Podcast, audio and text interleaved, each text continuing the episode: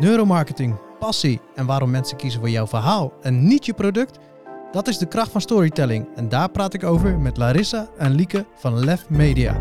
Mijn naam is Fabian en je luistert naar de Digitaal Bijpraten podcast.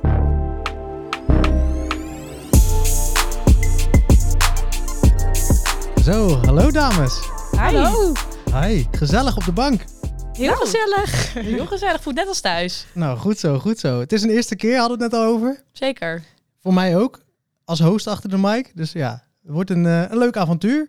Maar uh, voordat we beginnen is het altijd leuk om even jezelf voor te stellen. Dus ik begin bij jou, uh, Larissa. Leuk, nou, ik ben uh, Larissa.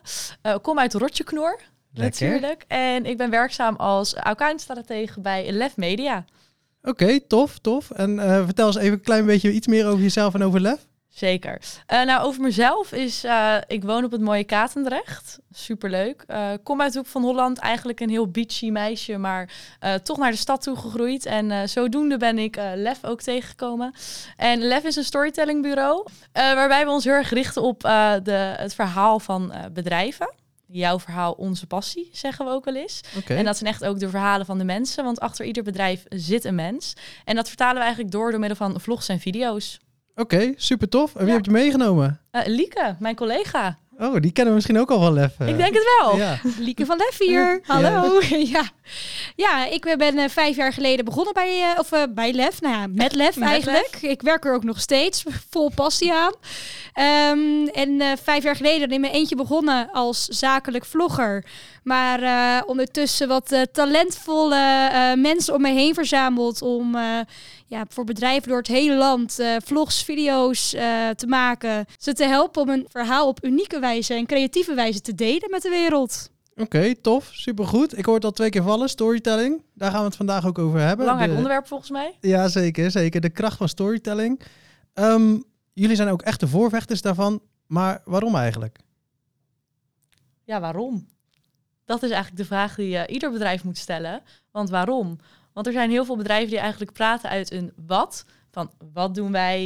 Uh, wij van W C-Eend, wij van dit. Je kent het wel. Mm-hmm. Maar misschien is het nog wel belangrijk om echt vanuit je waarom te praten. Waarom doe je wat je doet? Wat is je passie daarachter? En ja, waarom is dat dus belangrijk? Omdat je dan misschien juist die emotionele kant raakt. Ja, dat zeg je inderdaad heel mooi. Want ik denk dat heel veel bedrijven proberen om uh, bij mensen in hun hoofd te komen. Maar eigenlijk moet je niet alleen mensen in hun hoofd raken, maar juist in hun hart. En moet je een stukje emotie toevoegen aan je verhaal. En dat doe je dus door de kracht van storytelling toe te passen. Dus wij gaan heel erg aanstaan van verhalen. En sterker nog, iedereen is een goede storyteller. Dus als de luisteraar denkt van, oeh, eng.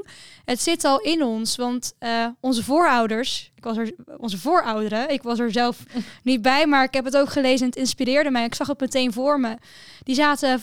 Eeuwenlang geleden zaten ze met z'n allen rondom het kampvuur.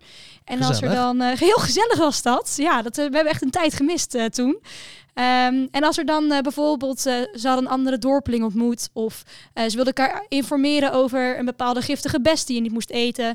Uh, dat is al waar storytelling is ontstaan. En een ander mooi voorbeeld vind ik uh, dat ik uh, uh, las over de jagers en verzamelaars. Uh, die tekenden natuurlijk vroeger ook uh, tekeningen in grotten. Dat kun je eigenlijk gewoon zien als de voorloper van het hypermoderne PowerPoint van nu. Dus dat storytelling zit er vanuit nature, zit dat gewoon in ons. Dat, dat zijn we. Alleen heb je een verschil tussen een goede storyteller en een iets minder goede storyteller. En daar zijn een paar tips en tricks voor. Zeker. Oké, okay, en uh, nou ja, laten we eens even kijken of daar ook wat tips en tricks vanuit jullie van komen. Um, zeker, ik heb misschien wel een goed voorbeeld. Je kan bijvoorbeeld vertellen van, uh, nou ja, ik liep uh, gisteren door de stad en daar zag ik een jongen. Leuk. Leuk. Le- leuk verhaal, lekker kort. Zeker. Je, je kan ook zeggen bijvoorbeeld, ik liep gisteren in de stad en ik zag daar een, een, een jongetje en die had een petje op. Ja, die liep er een beetje betreurd bij en het regende ook best wel hard. En elke keer als hij dan liep, dan zag je soorten spetters en hij, ja, hij was iets aan het zoeken en volgens mij was hij iets kwijt. En hij zag er niet zo leuk uit. Nou, dan heb je al een heel ander verhaal. En dan zie je dat jongetje ook echt een beetje betreurd lopen en dan hoor je misschien zelfs de regen een beetje vallen. Terwijl bij dat eerste verhaal kan het... elk jongetje zijn, van jong tot oud, van lekker weer tot geen weer. Dus je hebt er ook geen gevoel bij. Nee. En bij het tweede verhaal misschien wel. Ja, je hebt me feitelijk eigenlijk twee keer hetzelfde verteld. Ja. Maar mijn gevoel zegt in één keer iets heel anders.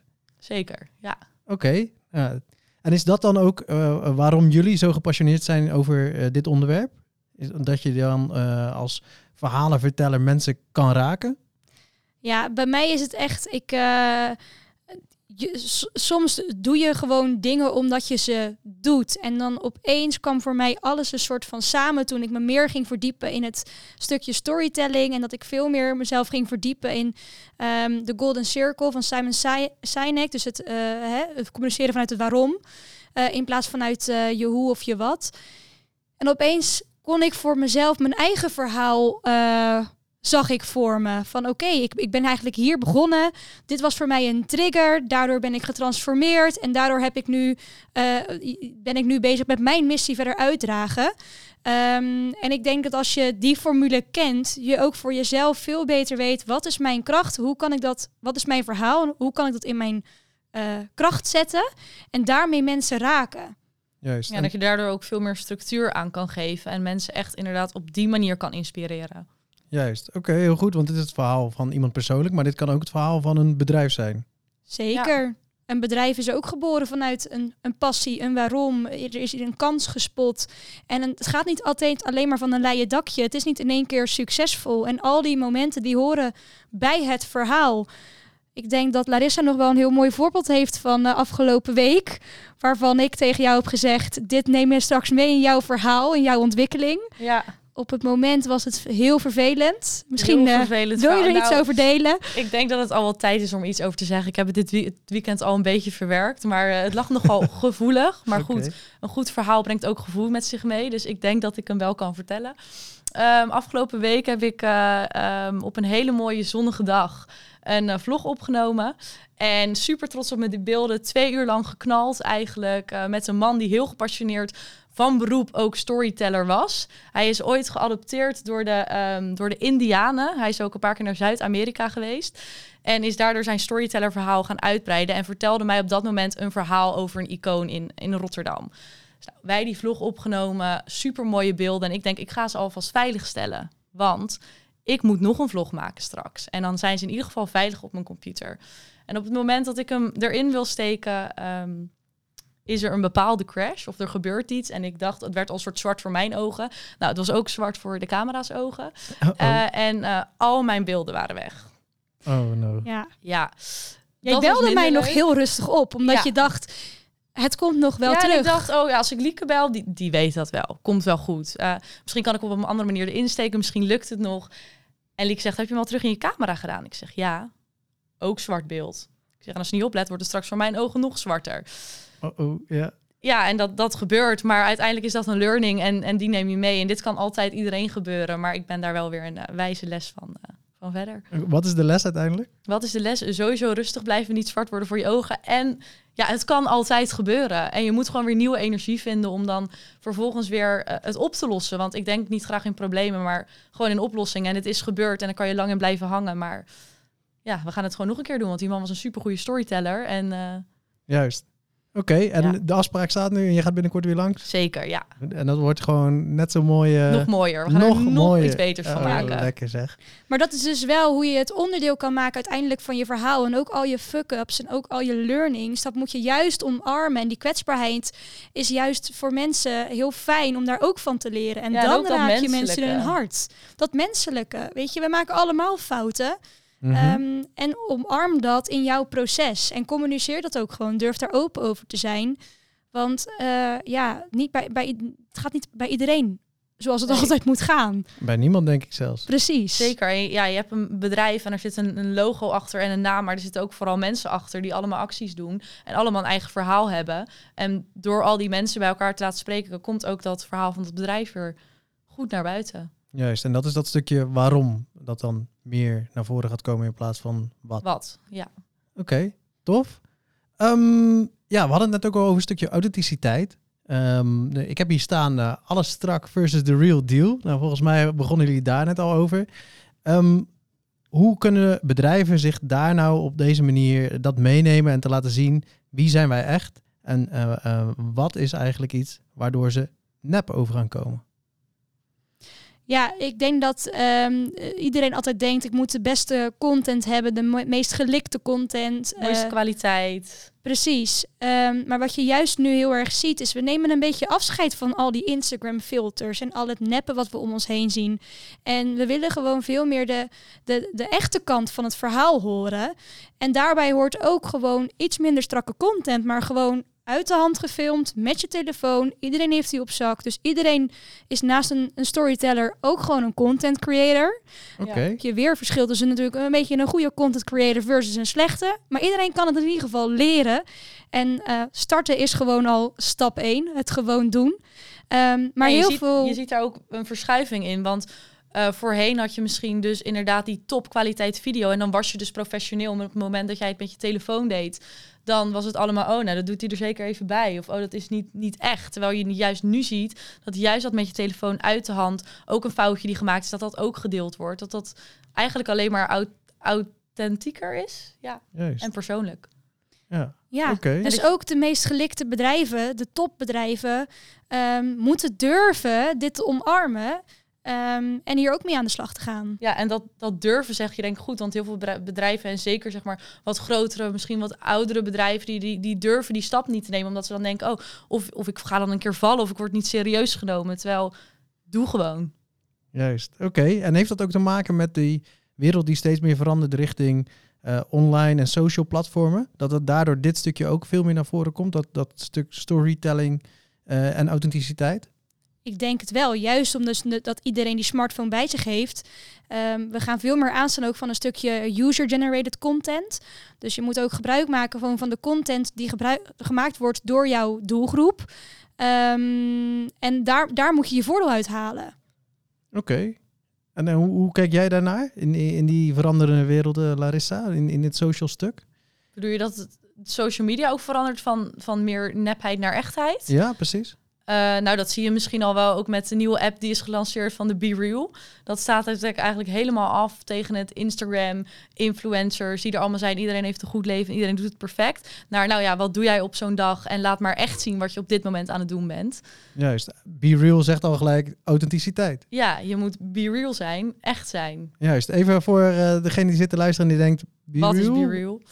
Uh, BeReal is een app en uh, iedereen kan het op zijn telefoon hebben. En eigenlijk om elke vierentwintig uur ergens in dat moment krijg jij een melding. It's time to be real. En dan uh, uh, uh, dat hoor je soort. Nou, in ieder geval dat hoor ik in mijn gedachten altijd. En dan heb je dus de kans, heb je twee minuten de tijd als je daarop klikt om een foto te maken. Dan maakt je wel een foto van de voorkant als selfie stand als daarachter op hetzelfde moment. Dus de voor- en de achtercamera.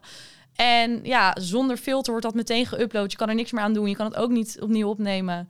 Oké, okay. Klinkt heel interessant. Ook heel leuk om een echt kijkje uh, binnen te laten, uh, een, een echt kijkje binnen te geven van een bedrijf bijvoorbeeld. Zeker, al wordt het nu denk ik nog niet heel veel gebruikt door bedrijven, maar het kan wel een extra toegevoegde waarde en zeker voor authenticiteit zijn. Gebruikt Lef het al als? Nog niet, het stond wel ja, het stond uh, op het lijstje. Dat moesten we nog steeds doen. Maar ik denk dat we dus juist ook vooruitstrevend zijn als we daar nu op inspelen, want je ziet nog geen andere bedrijven die hier echt gebruik van maken. Nee. Terwijl het wel uh, een opkomende app is, waarbij toch ook wel weer veel kansen liggen. Oké. Okay, dus, dus straks na de podcast maken we gelijk BeReal aan. Ja, dat betekent dat krijgen we meteen een melding. Hoort, dan, uh... Die denkt, oh, er is een BeReal van Lef. Ja, ja klopt. Okay. Dan hebben we een goede stok achter de deur. Ja, goed zo, lekker. En gebruiken jullie het onderling ook al? Ja. ja. Dus het team is al af en toe heel real. Ja, uh, zeker. Elkaar. Naar elkaar en, zeker. Naar ja. elkaar zeker. En die delen we ook wel eens op, op onze Instagram, om ook gewoon weer een kruisbestuiving tussen verschillende platformen um, te laten zien. Um, mm-hmm. Maar een echte Lef BeReal is er uh, vanaf vandaag dus ook, als mensen dit luisteren. Juist, oké, okay, tof. Hey, uh, we zitten toch een beetje in de gedachten van die marketingmanager nu, die, uh, die zit te luisteren naar ons. Um, vanuit het storytelling perspectief, wat zijn nou veelgemaakte fouten die mensen uh, maken en waar jullie ze voor kunnen behoeden door nu gewoon wat uh, kleine tips te geven? Ja. Ik, ik, ik pak hem toch weer heel even terug gelijk op uh, het communiceren vanuit je product of dienst. Ja. Iedereen uh, denkt dus uh, dat dat het beste is van, om, om op die manier die consument of uh, in ieder geval de doelgroep naar zich toe te trekken. Um, maar het, daar zit het concurrerende vermogen niet. Daar zit niet het verschil.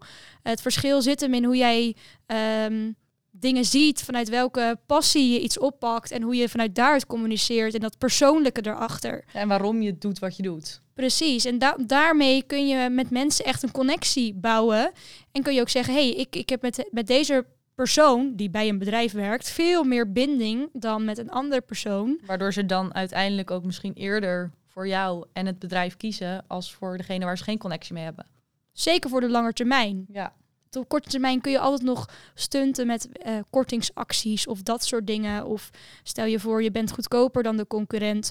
Maar als op de lange termijn de concurrent veel meer uh, een, bin- een band is aan het opbouwen met jou, dan ben je toch geneigd om uiteindelijk op de lange termijn een relatie op te bouwen met de ander. Ja, dus het gaat echt om een relatie aangaan. En een relatie aangaan doe je niet met het hoofd, maar met het hart is eigenlijk wat jullie zeggen. Precies. Zeker. Oké. Okay. Hey, en uh, um, nou ja, we zijn de, de marketingmanager vooruit aan het helpen. Uh, komt storytelling overal voor? Is het iets wat overal toegepast kan worden? Ja. ja. Oké, okay, heel duidelijk, duidelijk, ja. duidelijk. Um, uh, hoe, hoe kan ik het morgen meenemen? Uh, ik, uh, ik, bijna ieder bedrijf heeft wel een website. Ik wil op mijn website iets meer met storytelling gaan doen. Hebben jullie daar snelle praktische tips voor? Nou, stap één is dat je gewoon heel goed moet weten wie je doelgroep is. Dat je ook echt weet, oké, okay, naar wie vertel ik dit, aan wie vertel ik dit verhaal? Wat willen zij horen? Want je kan nog wel zo scherp jouw verhaal hebben, maar je verhaal kun je weer afstemmen op je doelgroep. Dus je moet heel goed weten, oké, okay, um, wie, wie is mijn websitebezoeker? Wie leest dit? En um, snijd daar gewoon de pijnpunten van je doelgroep aan om daarop aan te spelen en daar je verhaal omheen rond te maken. Um, dus dat is dan het voorbeeld voor je website. Maar je hebt natuurlijk ook... Dat is allemaal online, maar je hebt natuurlijk bijvoorbeeld ook gewoon offline communicatiemiddelen. Zeker. Bijvoorbeeld, uh, ik noem maar wat, maar je, je voorstel of je, je offerte of een sales pitch. Uh, vanuit daar zijn we ook geneigd om heel erg te communiceren vanuit het wat. Ja. Maar het gaat daar ook weer om waarom je iets doet. En vertel eens jouw verhaal en wat is jouw passie. En daar gaan we van aanstaan. Ja, en dat blijft ook hangen. Ja, precies. Want je zegt net ook doelgroep. Maar het is net zo belangrijk om te vertellen waarom het voor diegene zo handig is. Precies. En niet zo weer wat heel handig is voor diegene. Nee. Oké. Okay. Nou, heel goed. Um, ik heb nog een aantal dingetjes staan daarover. Uh, uh, wat zijn dingen waar mensen echt op moeten letten als ze met storytelling aan de, aan de, aan de gang gaan? Ja, uh, gaan we nu al uh, gaan we in op een stukje hersencapaciteit of uh, neocortex? Okay. En, uh... ja, als jullie een mooi biologisch verhaaltje hebben, dan zijn we daar zeker benieuwd naar. Hebben we vroeger goed opgelet bij biologie? Ja, vertel. Uh, nou, je hersenen die bestaan uit verschillende delen. Mm-hmm. Waarvan er één je neocortex is en de ander je limbisch brein. Kijk eens, oké. Okay. Nou, je dus... neocortex is eigenlijk het grootste deel van je brein. En daar komt eigenlijk al het rationele in samen. Dus je, je uh, feiten komen daar, cijfers, uh, dat soort dingen. Ik zeg altijd... Um, Mijn vriend denkt altijd heel erg met zijn neocortex. Die mm-hmm. denkt, het is zo, het is zwart of het is wit. En ik kies nu wit, want daar staat een tien en bij de ander staat een acht. Juist. Dat is even voor, voor de beeldvorming, de neocortex. Ja? Dan heb je ook nog je limbisch brein. En dat gaat eigenlijk meer over je emotie en je gevoel.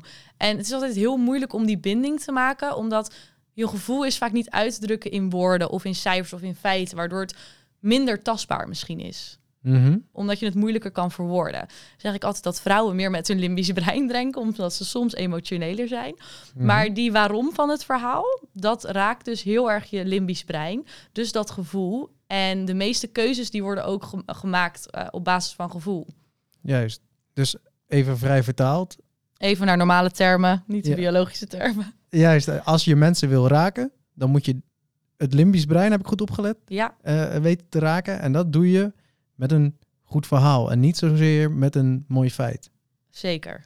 Okay. Ja, klopt. Goed vertaald. Nou, ja, en als je mensen gaat dwingen om beslissingen te maken met alleen het rationele gedeelte van je brein, dus alleen het neocortexbrein, dan gaan ze veel te veel nadenken en duurt het vaak ook juist langer voordat je een beslissing maakt dan wanneer je dus inspeelt op het gevoel. Want dan gaan ze veel sneller twijfelen of dan hebben ze dus dat gevoel er niet bij, maar hebben ze alleen een gegeven waardoor ze na seconden misschien al denken, oh, is dat gegeven wel goed en is het niet ergens anders beter? Juist. En dan is je vaak je keuze ook voor mindere kwaliteit. Ook als je zegt, je moet nu kiezen. Uh, groen. Ja. Oké, okay, dat is een snelle keuze wel, ja. Nou ja, en het is ook... Maar dan daarna denk je, na die seconde van... Oh ja, groen. Huh. Wat voel ik erbij? Ja. Nou, aan de andere kant, uh, ja, je hoort toch ook wel... Tenminste, dat heb ik vroeger altijd wel eens gehoord... van op uh, toetsen, met uh, toetsen op school... Dat als je een meer keuzevraag hebt... Ja, dan moet je hebt, juist altijd eigenlijk het eerste antwoord uitgaan. En als je het niet weet, C. Omdat dat... als je het niet weet, altijd C. Voor alle studenten die nog even meeluisteren. Ja, maar echt. Ja, maar dat komt ook omdat dat de, dat eerste gevoel wat je hebt, of dat eerste antwoord, dat komt voort uit een bepaald gevoel. En dat gevoel is gewoon heel vaak goed, totdat je dus gaat nadenken. En dan ga je dus naar je neocortex, ja. ga er allerlei dingen bij halen en dan weet je het niet meer. Dus ga dan altijd weer terug naar je eerste gevoel vanuit het limbisch brein en dat is vaak goed. En anders is het C. Juist. Ja. Oké, okay, eigenlijk een heel mooi stukje neuromarketing waar heel veel mensen op dit moment mee bezig zijn. En dat zit dus veel meer in mensen raken dan eigenlijk mensen met feiten gaan overtuigen. Ja. Oké, okay. Dat is zeker interessant om mee te nemen. En hoe vertaal je dat bijvoorbeeld in, een, in je social media of in, in een ander marketing uh, uh, kanaal dat je hebt? Uh, door vanuit het echte verhaal te praten en het gevoel daarin mee te nemen. Mensen ook meenemen in jouw verhaal en dus niet um, als kop te zetten vijfentwintig procent van de kopers doen dit. Juist. Maar dat te vertalen in een verhaal.